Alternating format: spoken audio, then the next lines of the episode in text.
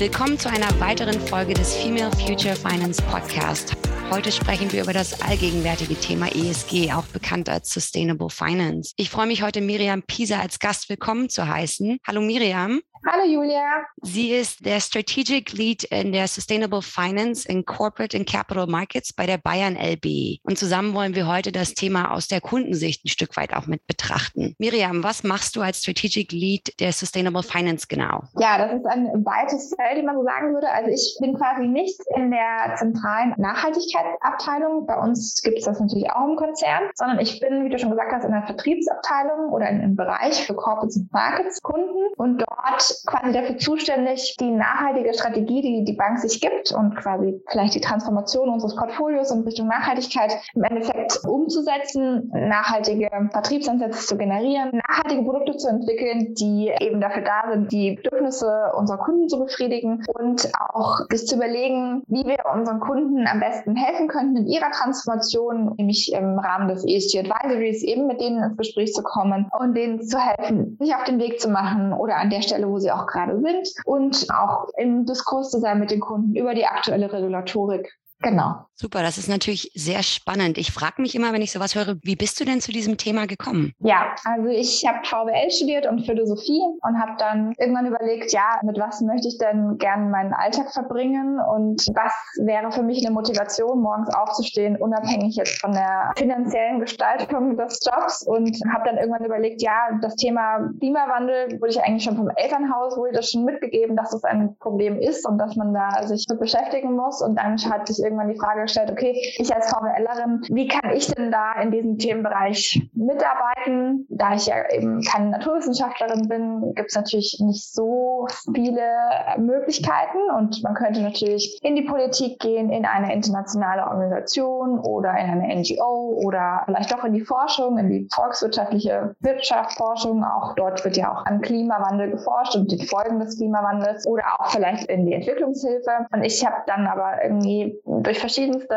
Stationen dann irgendwie für mich festgestellt, ich möchte eigentlich in den Finance-Bereich gehen, weil im Endeffekt, ja, da wo Geld hinfließt, können auch Dinge bewirkt werden. Und ich denke, wenn man nur einen kleinen Anteil daran nehmen kann, das Geld in die richtige Spuren zu lenken, dann würde ich mich schon freuen, wenn ich das mit meiner Arbeit tun kann. Es hört sich ja so ein bisschen an, das ist der größte Impact, den man jetzt im ersten Schritt sozusagen machen kann. Ich finde das total spannend. Das Thema Transformation spielt hier ja auch eine große Rolle, glaube ich. Wir haben ja das traditionelle Banking und jetzt ist die Frage natürlich, was heißt das eigentlich, diese Transformation anzugehen? Ihr und eure Kunden befindet euch ja sicherlich mittendrin. Möchtest du vielleicht mal genauer darauf eingehen und uns die Unterschiede dieser beiden Prozesse erklären und wie diese auch zusammenhängen? Ja, genau, sehr gerne. Sowohl jetzt in meiner Bank, aber auch in vielen anderen Banken macht man sich ja gerade auf den Weg und ich meine auch nicht nur Banken, sondern auch Vermögensverwalter oder auch Versicherungen. Alle Art von Investoren wollen sich mit dem Thema Nachhaltigkeit beschäftigen. Und erstmal fängt man natürlich an, sowohl wir als auch unsere Kunden, zu überlegen, okay, was ist nachhaltig, was sind für uns die ersten Schritte? Und jetzt als Bank würde man natürlich auch zuerst mal schauen, was ist mit unserem eigenen Betrieb. Das machen unsere Kunden übrigens auch. Da redet man auch von der Scope 1 Betrachtung. Das heißt, der eigene Betrieb, die eigene Produktion. Und als Bank oder als Dienstleister ist es natürlich relativ einfach, ja, weil man nicht so viel Emissionen hat oder Nachhaltigkeitsüberlegungen in seiner eigenen Wertschöpfung. Und als Bank sind wir in der Bayern EB schon seit 2008, glaube ich, in München, seit 2015 komplett in allen äh,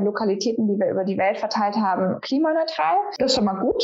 Und jetzt kommt natürlich der viel schwierigere Schritt, was ist mit unserem Portfolio? Und man muss sich erstmal das Portfolio anschauen, überlegen, wie nachhaltig ist unser Portfolio eigentlich und was ist für uns eigentlich nachhaltig und wie können wir uns dahin bewegen. Und unsere Kunden, bei denen ist es natürlich irgendwie ähnlich. Bei denen ist es natürlich öfter so, dass diese Scope 1 Emissionen, also diese eigene Wertschöpfung oder die eigene Produktion schon viel mehr Emissionen hat und das dort schon kritischer ist als bei uns. Und dann aber auch die Betrachtung Scope 2 wäre jetzt zum Beispiel die eigene Energieversorgung. Darauf schauen wir natürlich auch. Das ist noch, würde ich sagen, noch einigermaßen einfach, ja, dann zu sagen, ich beziehe Strom von erneuerbaren Energiequellen, immer stärker etc. Viele Unternehmen machen das ja auch heute. Google oder große Player mit sogenannten PPAs, Power Purchase Agreements, holen sie sich Strom ähm, aus Wind- oder Solaranlagen. Und dann kommt natürlich die dritte Dimension, die ist die schwierigste, Scope 3, für unsere Kunden am schwierigsten, aber auch für uns in der Portfolio Betrachtung am schwierigsten, äh, die ganze Lieferkette zu betrachten. Und wir und wie es zusammenhängt, ist natürlich so, unser Portfolio ist natürlich nur so nachhaltig, wie unsere Kunden sind. Und wir können auch nur so eine Aussage über unser Portfolio treffen, in dem Sinne, wie unsere Kunden selber von sich wissen, wie nachhaltig sind nachhaltig sind. Und da ist natürlich der große Unterschied. Es gibt viele, die große Unternehmen, die schon einen guten Eindruck davon haben und gewisse Kennzahlen messen. Und wir haben aber halt auch ganz viele mittelständische Kunden und da ist es noch nicht so. Also ich verstehe, es gibt die verschiedenen Scopes. Das finde ich sehr spannend. Wenn ich jetzt darüber nachdenke, du hast das auch gerade schon angesprochen, das ist immer so eine Frage, wie man dann eigentlich auch die Nachhaltigkeit definiert. Das heißt, für euch, ihr macht das in den Scopes, so habe ich das verstanden. Ein Stück weit wird so mit den Kunden umgegangen und gemessen, wie nachhaltig ist denn das Portfolio des Kunden. Was bietet ihr denn dann für Produkte genau den Kunden an? Also zum Thema, was für uns nachhaltig ist oder nicht, da würde ich gerne mal ein bisschen ausholen. Also generell gibt es ja zum Thema ESG die drei Säulen. Ja, E steht für Environmental, also Umwelt, S für Social, Sozial und G für Governance, also gute Unternehmensführung. Und das sind natürlich, wenn wir jetzt über die Scopes gerade gesprochen haben, habe ich jetzt nur von den E-Säule gesprochen, also auf der Umweltsäule. Wir haben uns jetzt die letzten Jahre viele Gedanken gemacht, was gilt für uns als nachhaltig, weil Nachhaltigkeit oder auch grün oder auch sozial, es sind keine aktuell festgeschriebenen rechtlichen Begriffe. Und deswegen müssen wir ja auf irgendwas aufbauen. Und wir bauen auf jetzt auf den sogenannten SDGs und die Sustainable Development Goals der UN. Es gibt 17 Ziele mit, ich glaube, 177, nagel mich da jetzt nicht fest, Unterzielen. Und dann aber natürlich auch auf der bayerischen Nachhaltigkeitsstrategie, weil wir als Bayerische Landesbank, der bayerische Staat ist Mehrheitseigentümer, wir natürlich das auch zusammenbringen. Und dann sehr wichtig natürlich auch an den Marktstandards, die aktuell im Entwickeln sind. Das betrifft übrigens auch die Produkte, die ich gleich erzählen werde. Es gibt so ein paar internationale Organisationen, die versuchen gerade Marktstandards zu etablieren oder gewisse Leitlinien. Aber auch das sind keine festgeschriebenen Begriffe. An denen versuchen wir uns zu orientieren. Das kann ich gleich nochmal näher ausführen. Und dann schlussendlich jetzt eben auch an der Taxonomie, weil ich weiß nicht, ob das bekannt ist, aber in der EU wird ja gerade entwickelt quasi ein Klassifikationswerk, um für bestimmte große Sektoren, die die größten Umwelteinflüsse haben, eben zu definieren, was als nachhaltig gilt oder nicht. Auch die Taxonomie schaut wieder auf E und F und G wahrscheinlich am Ende auch. Sie haben jetzt gestartet mit der Säule E und dort gibt es sechs Umweltziele und die Taxonomie ist jetzt gerade im Entwickeln. Es gibt aktuell schon eine veröffentlichte und intakte Taxonomie für zwei der Umweltziele und zwar für Mitigation und Adaption. Die anderen Umweltziele folgen im nächsten Jahr und auch die soziale Taxonomie folgt im nächsten Jahr. Da gibt es jetzt schon einen Draft, aber ist noch nicht in der finalen Form. Und darauf basieren wir natürlich auch unsere Einschätzung, aber es gibt halt viele Sektoren oder viele Themen bei unseren Kunden, die einfach noch nicht abgegriffen werden, weil die Taxonomie ist sehr groß geschrieben. Also da steht dann zum Beispiel auch drin, auch ein Zementkraftwerk könnte jetzt nachhaltig sein, wenn es gewisse Grenzwerte einhält. Aber wir haben halt eben viele Mittelständler auch, die irgendwelche kleinen Teile liefern für das große Ding und dann kann man halt noch nicht runterdefinieren, ja, wann ist dieses Teil nachhaltig und wann nicht. Und zum Thema der zweiten Frage, also der Produkte. Also man kann jetzt mal im Wesentlichen, würde ich sagen, das clustern in diese Themenbereiche. Also einerseits gibt es die verwendungszweckbasierten Produkte, sowohl auf der Kredit- als auch auf der Kapitalmarktseite. Das bedeutet, wir vergeben einen Kredit für einen nachhaltigen Zweck und das Geld darf auch nur dafür verwendet werden. Das kann jetzt green sein, aber auch social wir haben es noch nicht gesehen. Vielleicht fällt auch irgendwann Leuten was mit G ein, also Governance. Wie zum Beispiel jetzt, ganz einfaches Beispiel wäre jetzt Finanzierung für einen Windpark. Das gestalten wir dann als Green Loan und das basiert wiederum auf diesen, wie ich vorher erwähnt hatte, üblichen Marktstandards, die sich gerade etablieren oder diese Leitlinien, in dem Fall von der LMA. Und dann wird das Geld einfach nur dafür verwendet. Und auch auf der Corporate-Seite, also wenn wir ein Unternehmenskunde kommt und sagt, ja, er möchte jetzt seine Maschinen auswechseln, weil er er hat eine neue Maschine gefunden, die würde jetzt irgendwie 50 Prozent weniger Emissionen erzeugen, dann könnten wir das auch als Green Loan verpacken, aber er dürfte das Geld auch nur dafür verwenden. Und das gleiche System gibt es quasi auch auf der Kapitalmarktseite, also eine Green Bond Emission könnte er machen. Und das würden wir auch begleiten mit unserer DCM-Abteilung, der Capital Markets Abteilung. Und dann gibt es quasi die zweite Kategorie und die ist aktuell schon sehr im Kommen und nachgefragt, vor allem auf der Corporate-Seite. Das sind die Linked-Finanzierungen. Man nennt sie Sustainably Linked oder ESG-Linked-Finanzierungen. Das bedeutet, da gibt es keine Verwendungszweck, also es gibt keinen Zwang, das Geld zu nutzen für diesen bestimmten Verwendungszweck, sondern man hat gewisse Margenanpassungen, also Verzinsanpassungen gebunden an gewisse nachhaltige Ziele. Das heißt, es ist zum Beispiel ein, ein Unternehmen kommt zu uns, möchte einen Linked Loan haben in dem Fall und dann hat er über eine gewisse Periode, muss er dann nachweisen, dass gewisse nachhaltige KPIs oder eine ESG-Rating-Verbesserung stattgefunden hat und dann würde er eine Margenverbesserung oder eine Margenverschlechterung bekommen, wenn es nicht eingehalten hat. Und das gleiche Prinzip gibt es wieder auch auf der Kapitalmarktseite. Und das sind so im Wesentlichen die Hauptprodukte, in denen wir uns aktuell bewegen. Ich bin mir aber sicher, dass sich das im Zuge der Zeit noch weiter verändern wird und weil wahrscheinlich noch neue kreative Produkte dazukommen. Und die jetzigen Produkte kann man auch immer komplementär mit ESG-Derivatives kombinieren dann. Ich wollte jetzt gerade noch nachfragen, wie könnt ihr denn sicher gehen, dass Kunden sich sozusagen an die Vorgaben halten? Aber du hast jetzt selbst gerade gesagt, KPIs werden natürlich mitgenutzt und wahrscheinlich dann auch regulär gegengecheckt. Das finde ich sehr interessant. Wie spiegelt sich das denn in der Kundennachfrage wieder? Du meintest jetzt, es gibt wirklich die strikten ESG, ich sag mal Loans und dann gibt es die ESG-Linked Loans. Was ist denn im Moment der größere Hit, wenn man so möchte? Ja. Oder gibt es noch was anderes, was dort mit hineinfließt? Also ich glaube, es schon vor allem in der Unternehmensfinanzierung ist die Nachfrage eher bei den Linked-Produkten. Das ist natürlich immer noch ein bisschen flexibler, weil die Kunden können das Geld halt auch für generelle Unternehmenszwecke nutzen, müssen aber diese KPIs eben einhalten, die sie sich vielleicht selber ja auch schon als Ziel gesetzt haben. Das ist noch in ihrer Nachhaltigkeitsstrategie und dann ist es noch ein größerer Anreiz, das zu tun und dann hoffen sich eben diese Zinsreduktionen. Ähm, übrigens noch zu deiner Frage gerade. Also ist unterschiedlich wird das gehandhabt. Entweder wir nehmen KPIs, die die sowieso reporten müssen, also regulatorisch, die sie in ihrem nicht finanziellen Bericht reporten müssen, oder wir haben auch externe Experten, die das dann überprüfen und dann uns quasi einen Bericht schicken, ob das eingehalten wurde oder nicht. Und dann auf der Asset-Seite, glaube ich, dort ist es, also auf der Asset-Finance-Seite, wo man jetzt irgendwie Züge finanziert oder auch Immobilien oder eben erneuerbare Energien, also irgendwelche Projekte, da ist die Zweckbindung sowieso immer schon da gewesen in diesen Finanzierungsformen und da sieht man dann eher wirklich diese Green Loans oder Social Loans. Genau. Interessant. Ich bin ja auch mal gespannt, was das für das G in der Zukunft heißen wird. Das ist im Moment noch relativ undefiniert, wie ich verstanden habe, aber ein spannendes Thema. Also G ist schon definiert, aber es ist schwierig, dort halt mit Finanzierung zusammenzubringen, ja, Finanzierung zusammenzubringen. Also genau, so diese Umsetzung von genau. den beiden, das ist kompliziert, kann ich mir vorstellen. Ja, genau. Super. Wir haben ja jetzt natürlich auch schon so ein bisschen über die Herausforderungen am Anfang gesprochen. Du hast da schon ein bisschen drauf reflektiert. Ich finde es natürlich auch sehr wichtig, mal darauf zu schauen, was für Chancen diese Transformation des Portfolios natürlich für euch, aber auch für die Kunden mit sich bringt. Also ich bin fest davon überzeugt, dass Nachhaltigkeit keine Kür mehr ist, sondern the new normal, um es mal auf Hochdeutsch zu sagen. Und ich glaube, ehrlich gesagt, wenn man sich auf diesen Weg nicht macht, sowohl als Bank oder auch als Kunde irgendwann, wird man wahrscheinlich irgendwann nicht mehr wettbewerbsfähig sein, weil alle Kapitalgeber, aber auch eben die Endkunden selber auch mehr Nachhaltigkeit fordern und natürlich der Gesetzgeber auch. Ich glaube insgesamt, wenn man sich jetzt auf den Weg macht, alle machen sich aktuell auf den Weg, es ist für viele neu, man wird sich einfach wettbewerbsfähiger und auch besser aufstellen für die Zukunft, also im Endeffekt zukunftsfähiger sein und im Endeffekt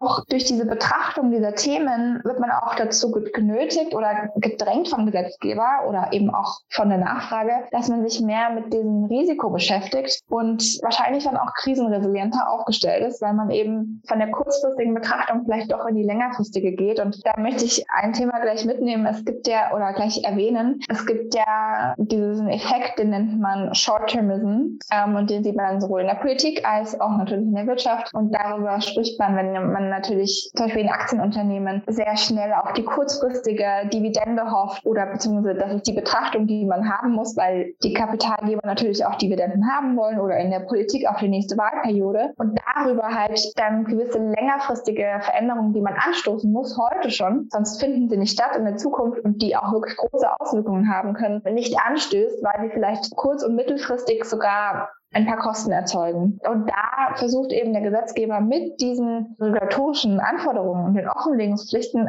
alle zu zwingen, dass man da mal hinschaut und dann auch quasi überlegt, was ist denn mittelfristig, was ist langfristig und dann das auch jetzt schon mitigiert. Und das ist ganz interessant, weil wir arbeiten ja auch mit Partnern zusammen, die teilweise auch Nachhaltigkeitsstrategien für Kunden dann entwickeln. Und es ist sehr eindeutig, dass man kann es wirklich auch immer wirklich errechnen, dass man, wenn man jetzt heute anfängt und natürlich Kosten hat für die Investitionen in Richtung Nachhaltigkeit, sich das aber kurz- und mittelfristig immer austariert. Also man spart dann auch ja was ein durch Kosteneinsparungen. Man wird energieeffizienter, man muss weniger zahlen für Strom etc.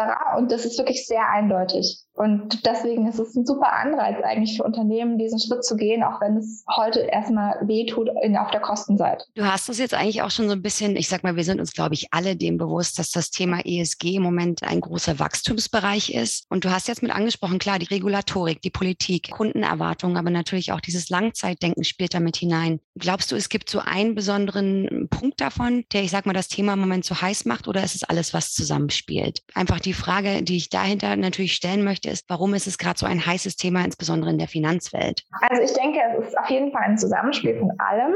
Aber es ist natürlich auch so, wenn man sich anguckt, na, es ist ja jetzt relativ klar, wo die Politik hin will und hin muss. Also alleine, wenn man sich die Klimaziele anschaut, unabhängig jetzt von allen anderen sozialen Zielen, die jetzt in diesen SDGs zum Beispiel auch mit drin sind, einfach allein die Klimaziele, die man sich setzt und natürlich ohne mal zu kurz hinterfragen, ob die Klimaziele auch schon dafür sorgen, dass wir das 2-Grad-Ziel einhalten oder das 1,5-Grad-Ziel. Aber egal, wir schauen uns nur die Klimaziele an, die es aktuell gibt weltweit. Und da gibt es ein sehr großes Investitionsvolumen jährlich von 5,7 Billionen Euro. In der EU sind es dann eine Billion jährlich und das sind dann in Schlüsselsektoren zu 95 Prozent wie Energie, Transport, Industrie, Landwirtschaft und Gebäude. Und man muss sich einfach nur klar machen, dass es natürlich auch ein großer ja, Geschäftspotenzial ist, das hier schlummert und dass natürlich auch jeder davon profitieren möchte. Abgesehen davon ist es so, wie ich ja schon meinte, man sieht auch, dass die Nachfrage steigt äh, nach den nachhaltigen Themen, also wirklich auch auf der Endkundenseite Seite, aber auch bei den Investoren. Man sieht auf dem Kapitalmarkt kann man sogenannte Greeniums erzielen, also grünes Premium. Wenn man jetzt nachhaltige Bondemissionen macht, kann man da einen Preisvorteil erzielen. Das ist sehr schön zu sehen und das entwickelt sich auch immer mehr. War am Anfang noch nicht so klar. Man sieht auch zum Beispiel, wenn man sich jetzt ETF oder halt Indizes anschaut, zum Beispiel der konventionelle MSCI World versus einer der nachhaltigen, ich nehme jetzt mal den SRI MSCI World, da sieht man, dass die nachhaltigen etwas besser performen als die anderen. Man hat auch jetzt tatsächlich in der Krise gesehen, dass Unternehmen, die gutes Nachhaltigkeitsrating haben, auch tendenziell krisenresilienter waren. Das heißt, all das zusammen bringt einfach da gewissen Schwung in das Thema. Und jetzt auf der Produktseite, die Produkte, die ich vorher zum Beispiel angesprochen habe, in 2021 haben einige dieser Produkte wirklich neue Höhen erreicht und es gab da Wachstumsquoten über 300 Prozent teilweise an Nachfrage in diesen Produkten. Produkten und man sieht das, die Kunden fragen es auch nach. Also der Kuchen ist groß und das Verständnis wächst auch immer mehr. Du hast jetzt das Thema Krisenresilienz natürlich auch mit angesprochen. Da fängt mir natürlich sofort Covid ein und du hast jetzt auch gesagt, im letzten Jahr ist es natürlich auch unglaublich gewachsen. Hatte Covid einen direkten Einfluss auf das Thema in deinen Augen? Also einerseits eben mit dem, was ich gerade angesprochen habe, dass man wirklich gesehen hat, dass es Unternehmen gibt, die vor allem, wenn sie gute Governance haben übrigens, das G-Thema wieder wichtig, dass die dann gut dastehen, also krisenresilienter sind und besser umgehen können mit schwierigen Situationen, um es einfach mal so ganz einfach runterzubrechen. Aber man hat auch gesehen, dass vor allem das S-Thema mehr an Bedeutung gewonnen hat, das soziale Thema. Und natürlich wie in jeder Krise und dann wieder Aufschwung danach steigen dann irgendwann die Energiekosten und dann wird die Forderung immer lauter wieder, ja, wollen wir uns nicht unabhängiger machen von Öl- und Gaspreisen. Aber das ist jetzt auch nichts Neues. Das ist eigentlich eigentlich immer so. Und ich denke aber auch, was die Krise schon gezeigt hat, dass gewisse Prozesse,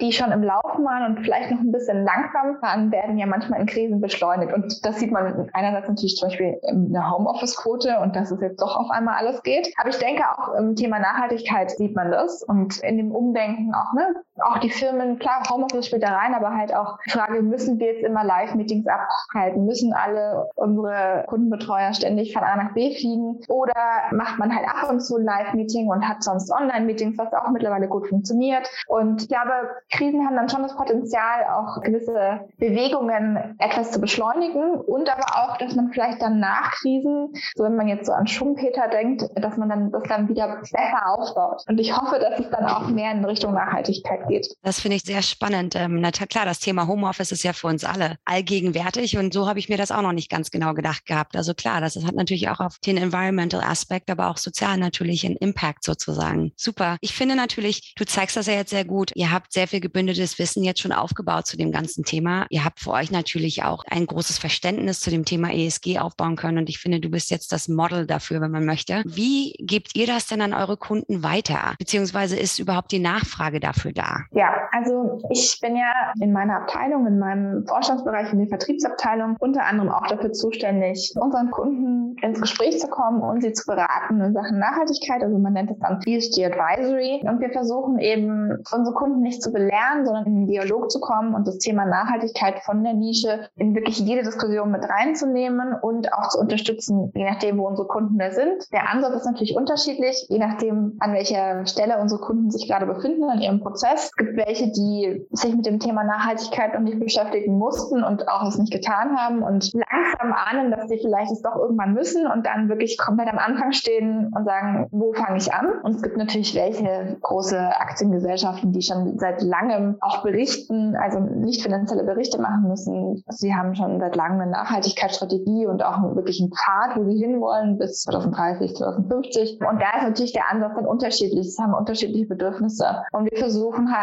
ja, auf unsere Kunden, auf deren Branche, auf deren Painpoints einzugehen, mit unseren Kunden im Gespräch zu überlegen, wie können wir ihnen an der Stelle, wo sie jetzt gerade sind, helfen. Und am Anfang bedeutet es natürlich auch erstmal Groundwork, wenn man so schön sagt. Also da sind wir dann vielleicht auch nicht die perfekten Ansprechpartner, weil es am Anfang dann darum geht, wo fangen sie überhaupt an zu messen, welche KPIs setzen sie für sich selber fest, was ist deren Nachhaltigkeitsziel. Und da arbeiten wir, wie ich schon vorher erwähnt habe, auch eben mit Partnern zusammen an gewissen Stellen, weil wir sind immer noch eine Bank und keine Umweltberatung und keine technische Beratung. Aber es ist natürlich das Ziel, mit unseren Kunden diese, diese Schritte zu gehen, um dann halt am Ende dann ihnen auch das perfekte Finanzierungsprodukt anbieten zu können für ihr Projekt, das sie dann angehen möchten. Super. Wirklich ein sehr spannendes Thema. Wir haben jetzt gerade das Thema ESG Advisory angesprochen. Ich frage mich dann natürlich, wir schauen jetzt mal ins Jahr 2031. Wie sieht in deinen Augen die ESG Advisory der Zukunft aus? Ja, das ist eine sehr spannende Frage tatsächlich. Ich denke, im Jahr 2031 werden sich alle hoffentlich schon auf den Weg Richtung Nachhaltigkeit gemacht haben. Das heißt, ich denke, der Fokus der Diskussion wird wahrscheinlich ein anderer sein. Alle werden für sich selber schon Messsysteme etabliert haben, hoffentlich, oder auch vielleicht eine Nachhaltigkeitsstrategie haben. Ich denke, dass die Regulatorik auch wahrscheinlich fester steht als heute. Also zumindest was jetzt die Taxonomie angeht oder die Veröffentlichungspflichten, die man hat. Und ich denke, dass man halt natürlich auch neue Technologien hat und irgendwie weiß, dass zum Beispiel Carbon Capture oder sowas verwendet werden muss, damit wir diese Klimaziele doch noch erreichen können. Also ich denke, der Fokus wird so ein bisschen geschiftet sein. Ich denke auch, der Markt wird wahrscheinlich ein bisschen weniger dynamisch sein, auch von Stakeholder-Seite. Aktuell gibt es ja zum Beispiel super viele ESG-Nachhaltigkeitsberatungen, die alle unterschiedliche Methoden haben. Das ist auch für den Anwender super schwer durchsichtig. Warum habe ich jetzt da eine super tolle Note und da nur so eine mittlere? Und das liegt einfach an der Methodik. Also ich denke, dass es in gewisser Weise bisschen standardisierter wird und sich gewisse Player wahrscheinlich herausgearbeitet haben, wie man es auch jetzt zum Beispiel bei den normalen Ratingagenturen sieht. Ich glaube, dass es neben der Einheitlichkeit auch wahrscheinlich transparenter ist nochmal für alle und dass es eher standardisiert ist dann auch der Umgang mit dem Thema Nachhaltigkeit, sowohl im Finanzbereich, im Reporting, aber auch dann in der Ratingagentur. Und ja, also ich bin gespannt. Es wird auf jeden Fall ein aufregendes Jahrzehnt, denke ich, vor uns. Ich denke auch. Und dieses Zusammenführen von allem ist natürlich das, was dann auch, ich sag mal, die Magie im Ganzen ausmacht, weil dann natürlich die Nutzer beziehungsweise Endkunden dann auch besseres Verständnis bekommen können und hoffentlich dann natürlich auch alle ein bisschen weiter sind, wie du schon gesagt hast. Dann wollen wir mal die Fingers crossed halten. Ja. Wir haben ja natürlich auch noch immer gern von unseren Gästen, lassen wir uns gerne noch mal mitgeben, ob du denn eine Buchempfehlung für die Zuhörer und für uns hast. Ja, also ich habe eine Buchempfehlung auf jeden Fall. Und zwar, das lese ich gerade, ich bin noch nicht komplett durch. Das heißt, was hat die Mücke je für uns getan? Von Frauke Fischer und Hilke Oberhansberg. Und es geht um Artenvielfalt. Und der Titel ist ja schon ein bisschen provokativ, weil Mücken sind Tiere, die uns eigentlich alle nur nerven. Die, ne, die stechen uns, dann haben wir Stiche, das juckt uns, anstrengend. Wir, wir sind alle schon mal wachgelegen wegen einer Mücke im Zimmer und sie bringen natürlich auch Krankheiten. Aber man darf nicht vergessen, die Natur ist halt ein Netzwerk und alle Arten haben ihren Sinn auf der Welt und sind wichtig, auch für unsere eigene Existenz. Und ich glaube, es ist mal wichtig, im Thema Nachhaltigkeit nicht nur immer über Klimawandel und so zu sprechen, sondern auch die Artenvielfalt zu betrachten. Und der Mensch ist ja die größte Gefahr für alle Arten auf der Welt. Schon viele Arten sind ausgestorben wegen uns und vielleicht sterben wir am Ende auch aus, weil wir gewisse Arten aussterben haben lassen. Und deswegen finde ich es ganz interessant, das Buch. Sehr spannend. Das ist ein Thema, in das ich mich auch gerne reindenke. Das werde ich mir gleich mal mitnehmen. Dann würde ich ja gern von dir auch nochmal hören, wen würdest du uns denn vorschlagen, den wir ganz dringend auch nochmal in unserem Podcast mit aufnehmen sollten, mit wem wir sprechen sollten? Ja, also ich habe natürlich jemanden mitgebracht oder mir überlegt, die auch im Sustainable Finance Bereich aktiv ist. Das ist die Johanna Köpp. Die arbeitet bei der Zurich Insurance Company und ist dort Head of Responsible Investment. Hat viele Jahre Erfahrung in dem Bereich und ist nebenbei auch bei der ICMA, das ist eben einer dieser, dieser internationalen Verbände, die ich vorher auch angesprochen hatte, Co-Chair im Steuerungskomitee für die Social und Green Bond Principles. Und ja, also ich denke, es ist sehr spannend, vor allem wenn man diese Versicherungsseite auch nochmal mit reinnimmt, weil die Versicherung natürlich Gelder rein durch die Versicherungsbeiträge und diese müssen ja verwaltet werden und dann investiert werden, auch so, dass sie am Ende noch da sind und auch vielleicht ein bisschen Gewinn gemacht haben. Und da sind natürlich auch noch sehr große Summen im Spiel und dann kann man einen sehr großen Impact haben. Und ich denke, das ist sehr interessant, was die Johanna Köbler erzählen könnte, wie die Zurich Insurance Company dort aufgestellt hat. Super, vielen, vielen Dank. Es war mir eine Freude, mit dir zu sprechen zu so einem tollen Thema. Ich freue mich auch darauf, natürlich jetzt nochmal deine Buchempfehlung mitzunehmen und wünsche dir natürlich auch ganz viel Erfolg im, im, neuen Jahr, dass du natürlich sozusagen mit dem Thema auch gut voranrennen kannst. Vielen Dank, Julia.